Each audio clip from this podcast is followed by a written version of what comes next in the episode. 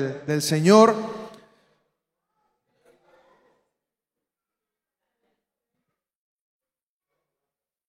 ¿Estamos listos, Cristian Daniel? Mire, en ahorita que estamos en vísperas de Navidad, seguramente al igual que, que con, nosotros, con ustedes, una, una tradición que el reunirse en Navidad, ¿cuántos se reúnen con su familia en Navidad, Año Nuevo? Y en mi familia pasa algo, algo curioso, normalmente donde pasamos la Navidad, pues es con la familia de mi mamá, Navidad, Año Nuevo, se reúne toda la familia, vienen los tíos, y esto ha sido algo bueno que ha permanecido a pesar de que los abuelos no están. Normalmente cuando los abuelos mueren, eh, se se desgrana la mazorca y pues ya cada quien comienza a, hacer la velada, las veladas de Navidad de Año Nuevo en su familia. Y en, la familia de mi mamá, eh, aunque con sus eh, y ya no participamos todos como cuando estábamos chicos, pero se, se juntan muchos de los hermanos. Y este último año precisamente se juntaron todos y, y acostumbran ellos todos los hermanos tomarse tomarse la foto para, para verse ahí que están todavía todos, todos con vida. Y es, y es un momento, un momento muy bonito. Y cuando se va acercando la fecha, llegan, empiezan a llegar los tíos y comienza la, la pregunta, ¿qué vamos a hacer en Navidad o qué vamos a hacer en Año Nuevo? Y por ahí hay, algunas primas que son las más entusiastas y comienzan a tomar la, la organización del, del, evento, dónde va a ser, cuánto nos toca a cada uno, ya los que éramos los niños hace 20 años, 25 años, pues ya somos adultos ahorita y, nos toca ya el chiquilillero y se pone, se pone algo, algo bonito. Y normalmente esta fiesta se llevaba a cabo en la casa de los abuelos, que ahorita ya es casa de, de un tío, ya mi tío vive, se quedó con la casa y, normalmente ahí se hacían las, las fiestas eh, navideñas hasta que mi prima estaba organizando y vamos a poner esto, a ti te toca llevar el pavo, a mí me toca la carne, tú llevas tamales.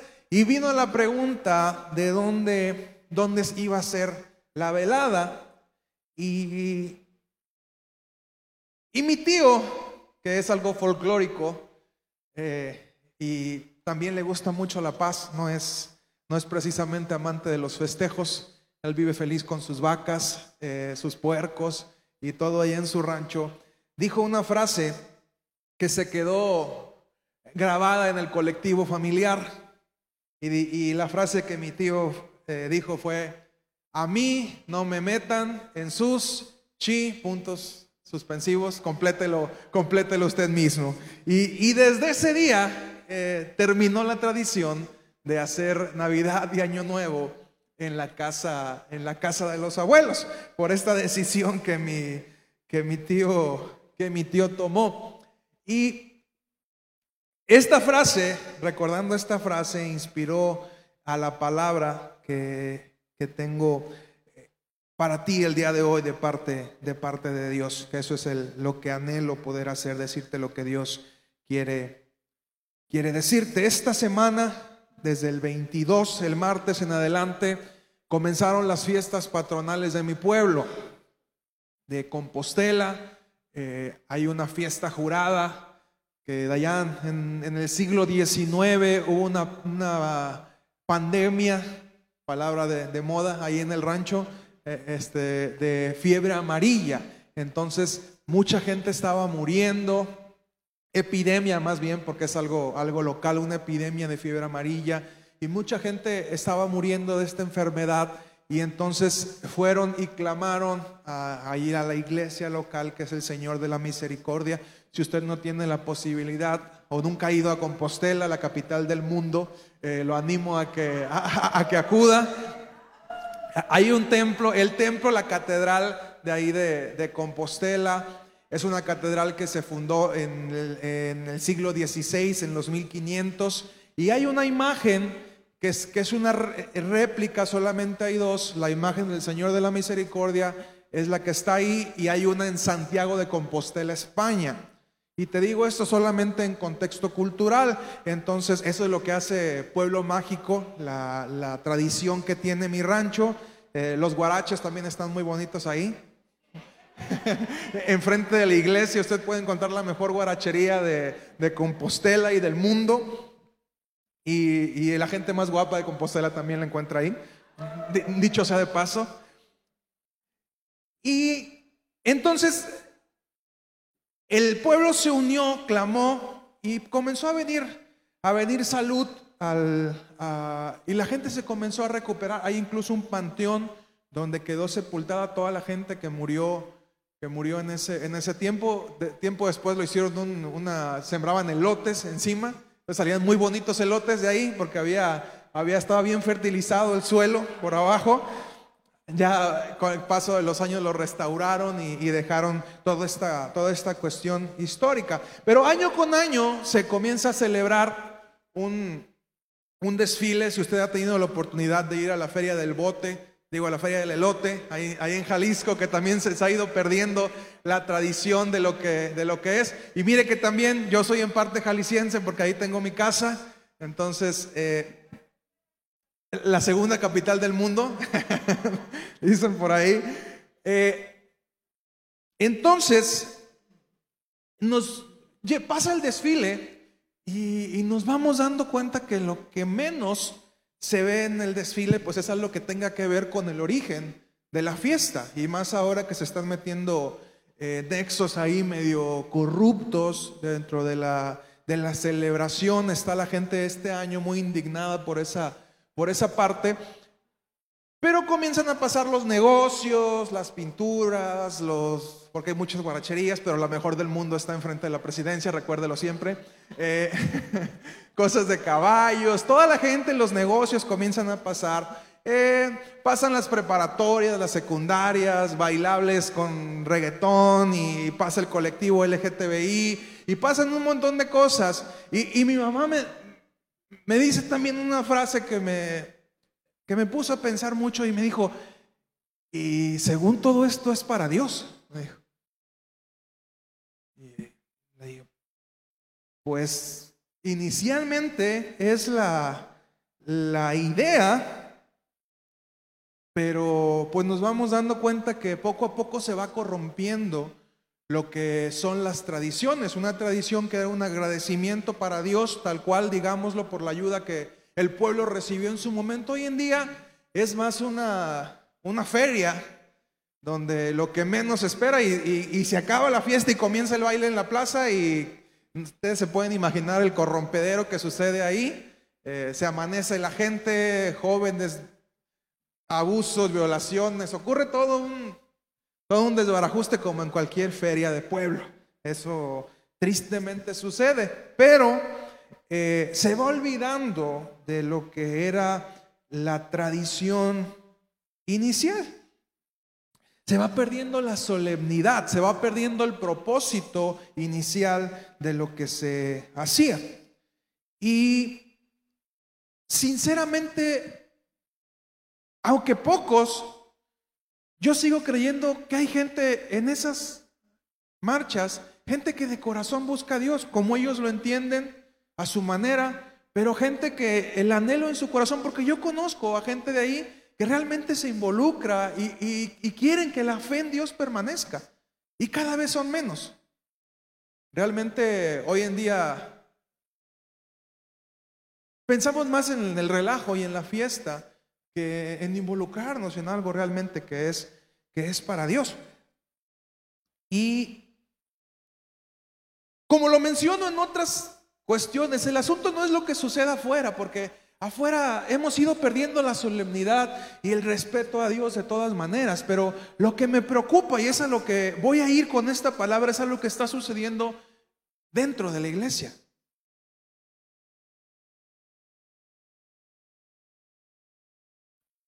¿Cuánto de lo que hacemos, que según decimos que es para Dios, Dios estará realmente involucrado en ello?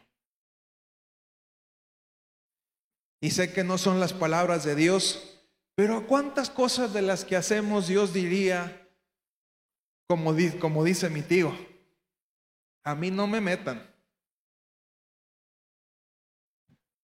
en esas cosas? Isaías 1, 11 al 18.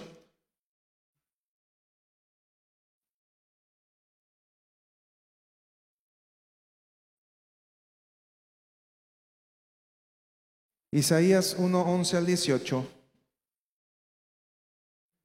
Dice, ¿para qué me sirve, dice Jehová, la multitud de vuestros sacrificios?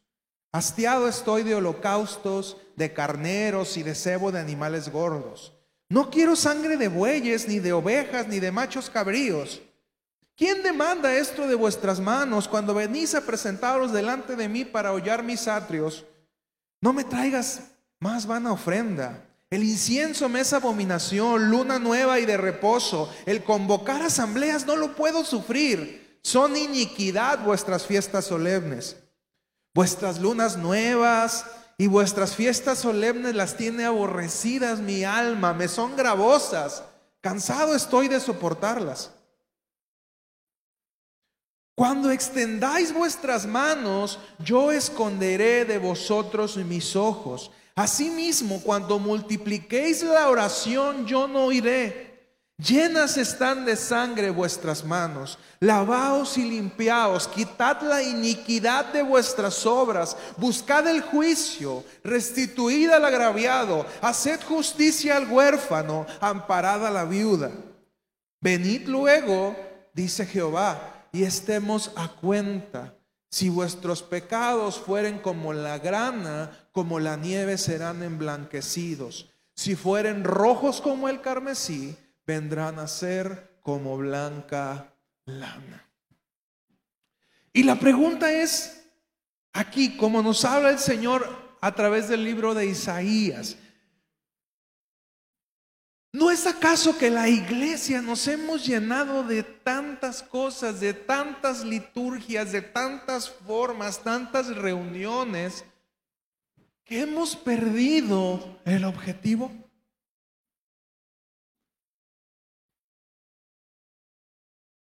Y te vuelvo a hacer la pregunta, ¿cuánto de lo que tú dices que haces para Dios, cuánto de lo que yo digo que hago para Dios, realmente Dios está interesado en que suceda?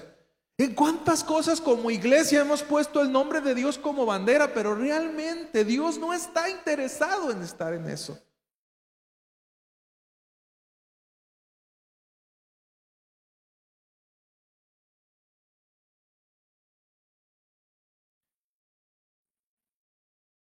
Si leemos esta palabra,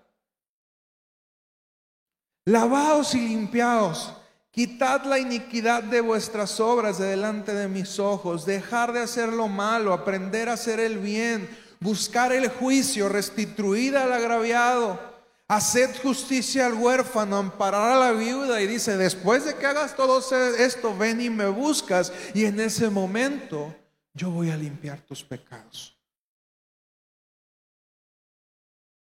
¿Qué tan relevante realmente está siendo nuestra obra como iglesia? ¿Qué tan relevante estamos siendo fuera de lo que es la iglesia? Porque peor aún, a veces somos hipócritas, mostramos una cara en la iglesia que realmente no somos afuera. ¿Me explico? Pero ¿qué tan relevante está siendo la iglesia el día de hoy? Los que decimos que seguimos a Cristo ¿Qué tan relevante estamos siendo afuera? ¿Qué tanta diferencia estamos marcando afuera?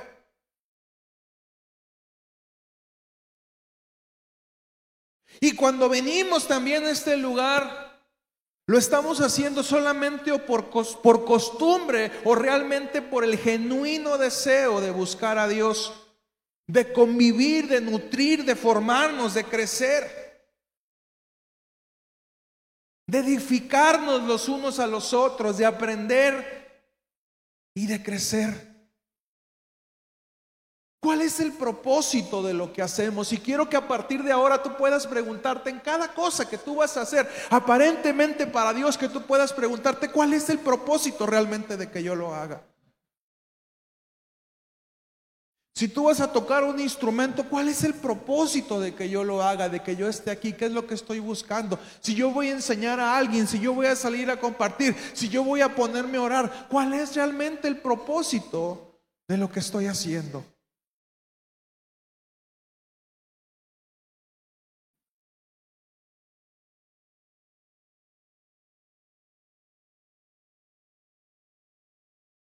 Y esta palabra estuvo antes de la cuestión esta de la Biblia, porque si no, me hubiera enojado más todavía. Y qué bueno que Dios me la dio antes, por algo sabía.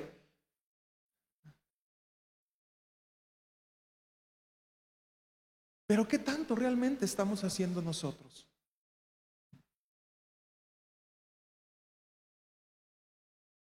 Como decía mi esposa, ¿qué tan preparados estamos para los últimos tiempos? ¿Vamos a aguantar realmente?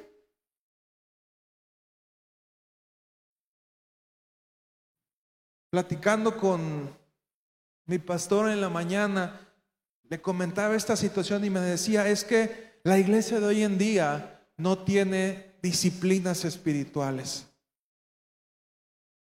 La iglesia de hoy en día no lee la palabra, la iglesia de, hoy en día no ora.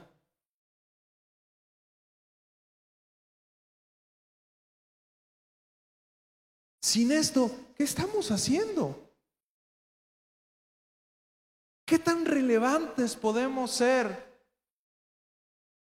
para este mundo si realmente las cuestiones básicas no las estamos viviendo? Ah, pero queremos brillar, queremos que nos vean, queremos hacer notar nuestros talentos y que digan, wow, qué padre comparte, qué padre habla, qué padre toca. Y exigimos los lugares de honra cuando realmente no estamos pagando el precio.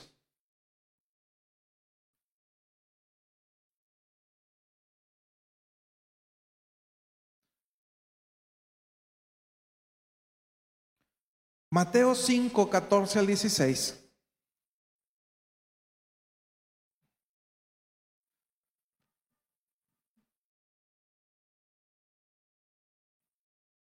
Dice, vosotros sois la luz del mundo. Una ciudad asentada sobre un monte no se puede esconder, ni se enciende una luz y se pone debajo de un almud o de un cajón, sino sobre todo, sobre el candelero y alumbra a todos los que están en la casa. Así alumbre vuestra luz delante de los hombres, para que vean vuestras buenas obras y glorifiquen a vuestro Padre que está en los cielos. Nuestras acciones como iglesia están realmente causando un impacto en el plano de lo físico y en el plano de lo espiritual. Pues que a lo mejor ni siquiera estamos conscientes de lo que está sucediendo en el plano espiritual. ¿Qué tan beneficiada se ve la sociedad por el hecho que nosotros existamos? Si Jesús nos dijo que somos la luz, si Jesús nos dijo que somos la sal, porque la sal le da sabor al mundo, azúcar, ¿eh? ¿qué tanto estamos realmente como iglesia siendo de influencia al mundo. ¿De qué sirve que vengamos todos los domingos? Los que venimos todos los domingos, porque muchos, ah, ya se nos atraviesa eh, algo y ya, ya no vamos a estar. Porque volvemos a lo mismo, no hay disciplina.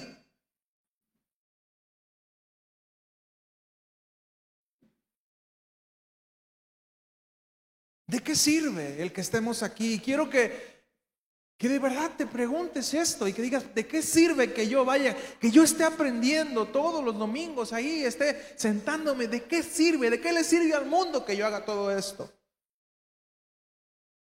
Porque hermano, hermana, ese es el propósito de que usted pueda estar en este lugar, que venga dos, tres horas aquí y aprenda algo, pero lo que aprenda lo lleve a transformar allá afuera. La gente que tiene necesidad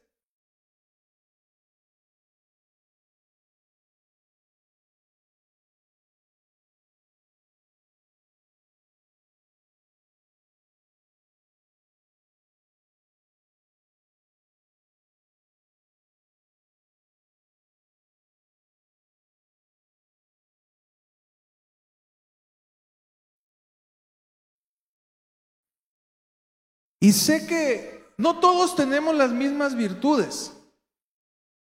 No todos vamos a hacer lo mismo.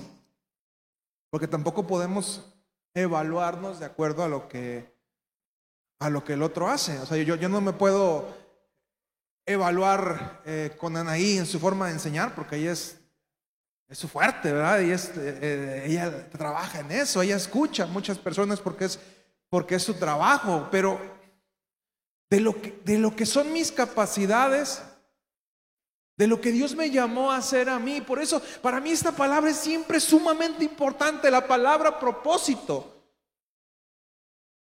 ¿Para qué? ¿Para qué? ¿Para qué estoy aquí?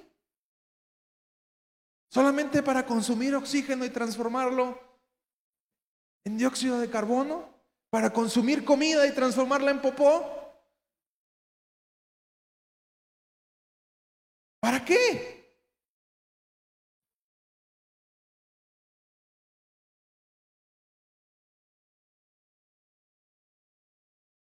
Empecemos por saber cuáles son tus capacidades, para qué te llamó Dios, qué habilidades, talentos y dones Dios te dio, que en este momento los puedes utilizar para trascender allá afuera.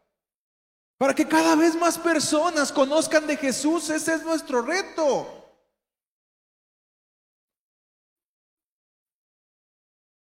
En Betel y en general en la iglesia de Cristo debemos comenzarnos a hacer esta pregunta. Empezando desde nuestra persona. Hoy en día, tristemente, la iglesia es una iglesia ociosa. Está más preocupada por criticar. Está más preocupada por señalar, porque créeme, una persona ociosa, una persona desocupada es una persona que critica.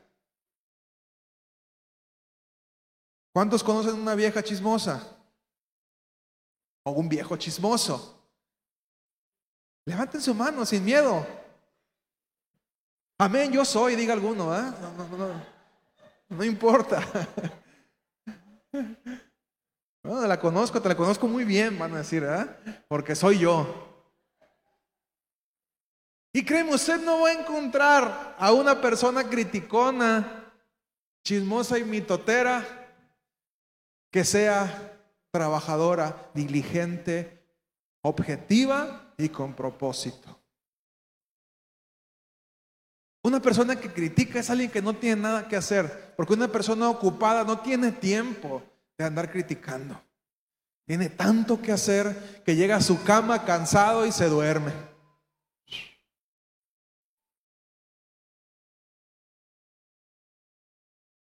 Basta con que usted abra las redes sociales y las redes sociales está llena de gente desocupada gente que no sabe invertir bien su tiempo y tristemente caemos muy fácil en eso. El tiempo que podemos tener libre lo ocupamos en estar en redes sociales y luego nos ponemos a comentar las publicaciones también porque para eso somos buenos. Y ahorita eh, proliferan los videos donde algún pastor está compartiendo y sale otro que según es bien fregón y que quiere enseñar y dice, este pastor se equivoca en esto. Y esta pastora se equivoca cuando dice eso. Yo digo, y tú seguramente no te has de equivocar. Y ahora hemos hecho de la crítica una empresa. Y lo más triste es que como iglesia hemos hecho de la crítica una empresa. Y nos criticamos entre nosotros mismos. Y yo siempre me pregunto, alguien que no conoce de Dios, ¿se le va a antojar acercarse a lo que hemos convertido la iglesia?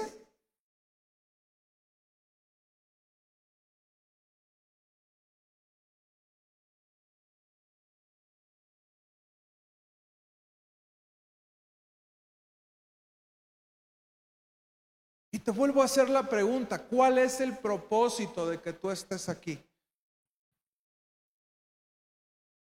¿Dormirte un rato el domingo en, el, en la iglesia fresca?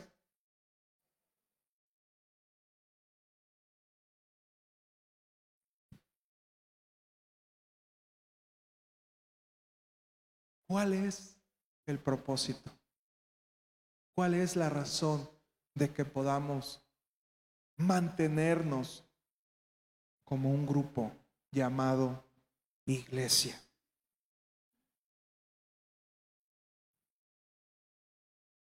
Tristemente nos llamamos iglesia porque estamos en cuatro paredes y hemos llamado iglesia esto, cuando ser iglesia es ser un movimiento. Es darnos a conocer allá afuera, mostrando la luz de Jesús que la gente necesita. Iglesia, necesitamos comenzar a cambiar nuestras prioridades para que podamos ver un cambio en los efectos.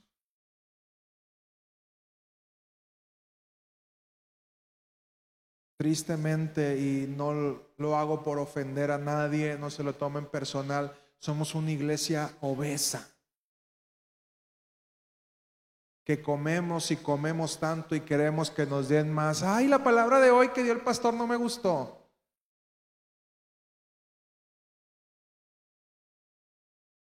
El menú de hoy no me gustó. Ya estamos gordotes, sentados, sin hacer nada y queriendo que nos den más y más y más.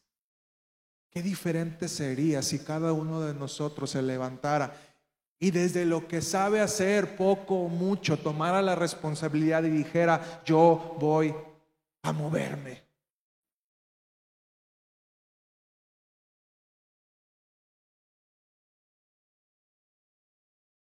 Y le decía a mi esposa, realmente es así como lo tenemos que hacer hacer reuniones para matrimonio, hacer reuniones para mujeres, hacer reuniones para esto, hacer reuniones para esto otro, hacer reuniones para esto otro, y engordar y engordar a gente que no quiere hacer nada. Y no hablo por todos, cada quien tome lo que le corresponda. ¿Es así? Le decía a mi esposa. ¿Es así el tipo de cristianismo que Jesús querría que viviéramos? ¿O es que tenemos que comenzar a hacer algo diferente?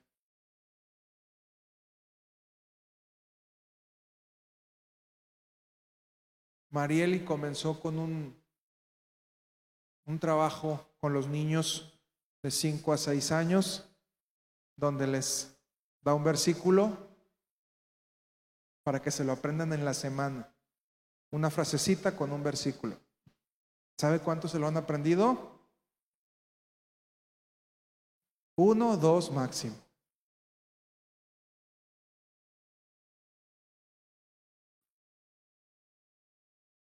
Iglesia, ni para eso nos alcanza.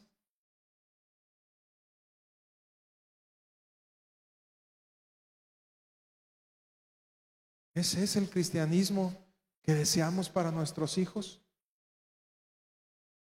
Y eso le pedimos a los niños de 5 o 6 años, como les decía, a los de 10 a 18, 19, les pedimos que se aprendieran los libros de la Biblia.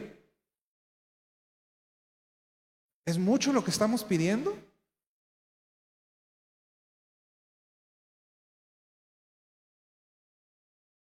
Necesitamos su apoyo, papás.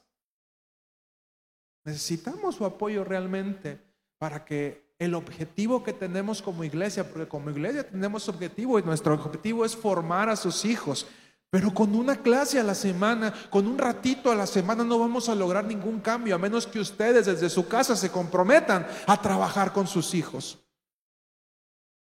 Porque en ese momento el trabajo que hacemos todos va a tener un propósito y va a tener un objetivo y vamos a lograr los resultados que estamos esperando. La generación de cristianos que queremos formar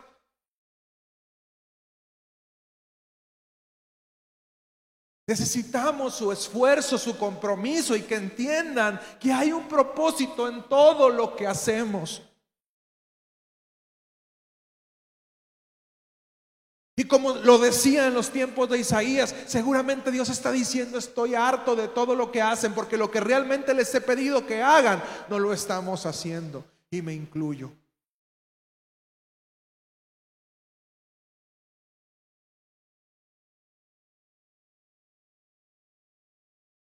Estamos tan ocupados en tantas cosas que no tienen sentido que vamos perdiendo el principal objetivo. Y platicando con mi esposa llegábamos a la conclusión que a nosotros como pastores nos toca el seguir preparando lo necesario para que algún día tú puedas entender cuál es tu propósito. Y cada espacio que tenemos, cada discipulado, cada reunión de matrimonios, cada reunión de mujeres que se prepara en este lugar con el apoyo de, los coordinadores, es una oportunidad más para que te levantes y hagas lo que tienes que hacer. Porque como iglesia ni siquiera estamos conscientes del tiempo que estamos viviendo. Hermanos, cualquier rato, cualquier rato, no esperen mucho, cualquier día nos van a prohibir que este lugar esté abierto y no, no, no estamos conscientes de esto. Cualquier día se va a levantar, te pongo un ejemplo, un líder que sea parte de la comunidad LGTBI y, y no sé cuántas letras más le ponen ahí. Y van a decir, ustedes no aman a los homosexuales, entonces se cierra ese lugar porque ese lugar es un lugar de odio. Punto, nos cerraron. ¿Qué vamos a hacer? Y no falta mucho para eso. Realmente no falta mucho para que nos comiencen a censurar como iglesia. ¿Y qué estamos haciendo? Ni siquiera no sabemos el orden de, de los libros de la Biblia. ¿Qué estamos haciendo?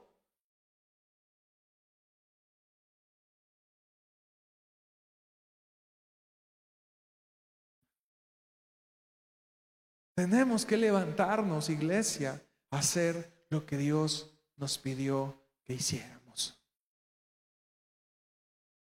A mostrar su luz y comenzar a dejar los pretextos a un lado.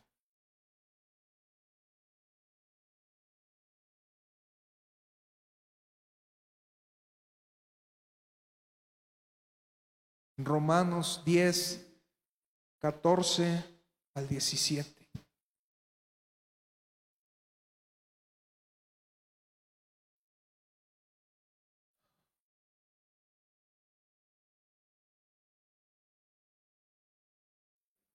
Cristian.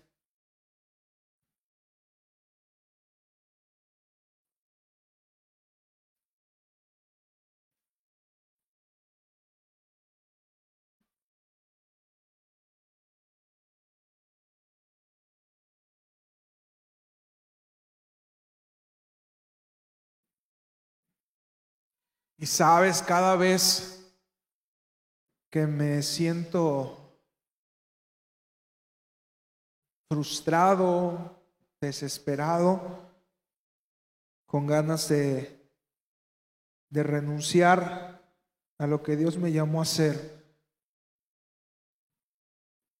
Vuelvo a ese 11 de, de junio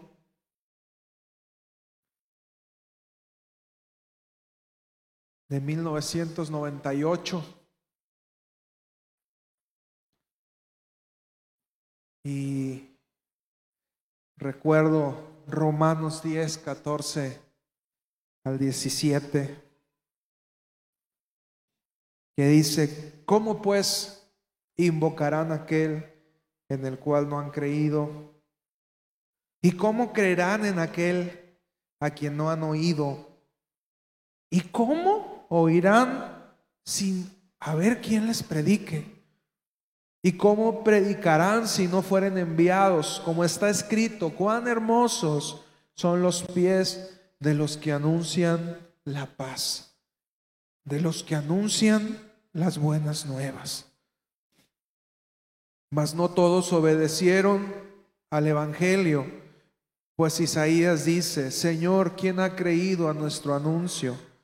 Así que la fe es por el oír y el oír la palabra Dios. Cristian.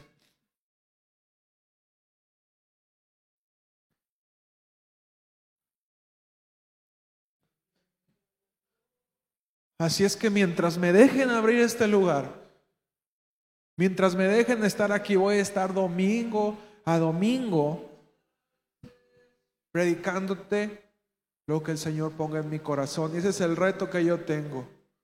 Ese es mi propósito y he entendido que es lo que Dios me ha llamado a hacer. La pregunta es que Dios te ha llamado a hacer a ti. ¿Qué vas a poner como excusa?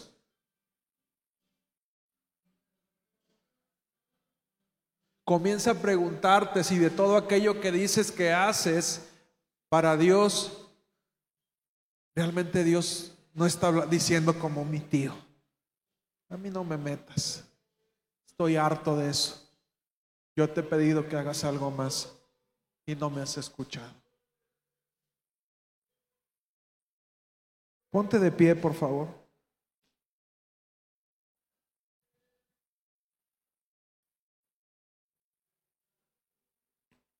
Cierra tus ojos. Súbele un poquito, Cristian.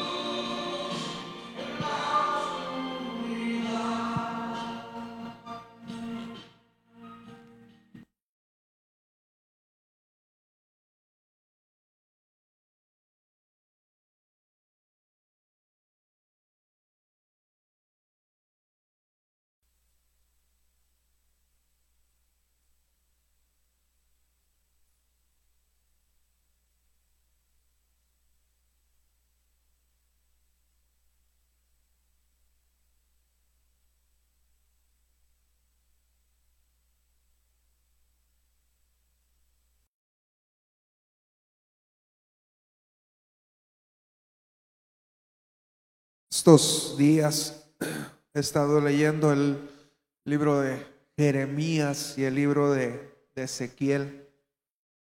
Y le decía a mi esposa que me llamaba mucho la atención que para ambos hubo un llamado muy duro de parte de Dios. Y les dice, tú le vas a compartir a una generación que no te van a querer escuchar. Pero aún así, no te calles, habla. Porque entonces se lo dice a Ezequiel, tú vas a hablar y el peso de la sangre no va a caer sobre ti, va a caer sobre la misma persona porque tú diste el mensaje. Iglesia, abramos nuestros oídos y escuchemos realmente a Dios lo que Dios nos está hablando. Comencemos a levantarnos y a hacer lo que Dios nos ha llamado. Aprendamos a vencer los temores. Esta, este viernes eh, fuimos a, queríamos ir a la playa. Mi esposa decía, vamos a las islitas. Y yo le digo, las islitas eh, no me gusta porque aparte de que es sucio, de repente hay, se han visto ahí cocodrilos. Entonces, eh, Benny escuchó eso y él se le quedó la palabra cocodrilo. Y al final decidimos ir aquí al, agua caliente, ahí yendo para Bellavista.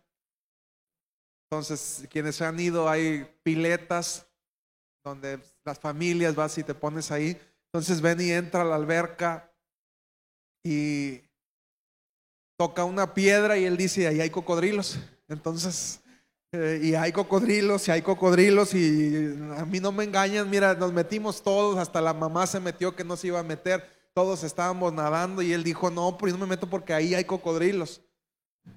Y es una pila de, no sé, dos, tres metros de, diámetro, tres metros de diámetro y pues dice que aquí ni siquiera cabe un cocodrilo, ¿no? Pero es que ahí hay un cocodrilo.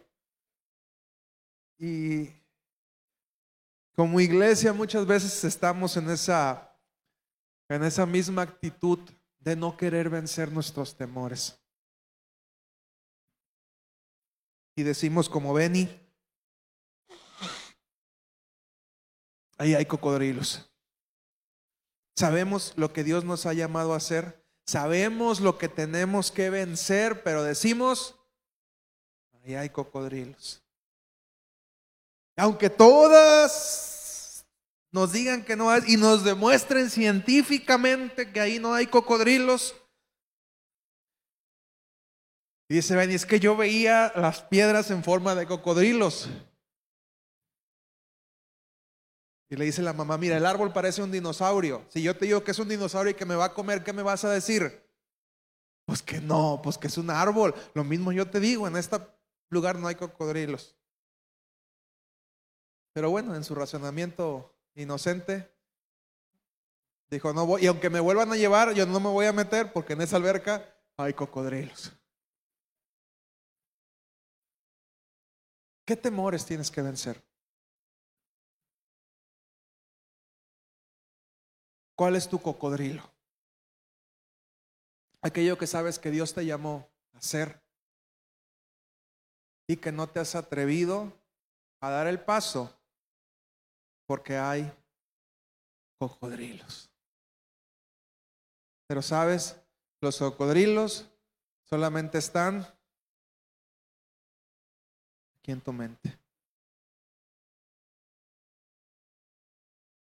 Y te vas a dar cuenta el día que te metas y te des cuenta que son piedras, que viviste esclavo de una idea en tu mente.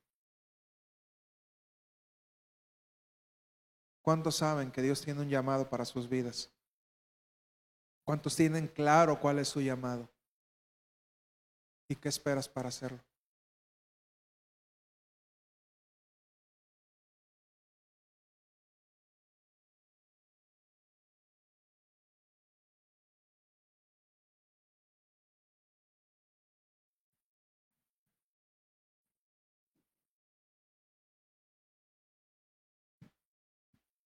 En la mañana cuando estábamos orando, desde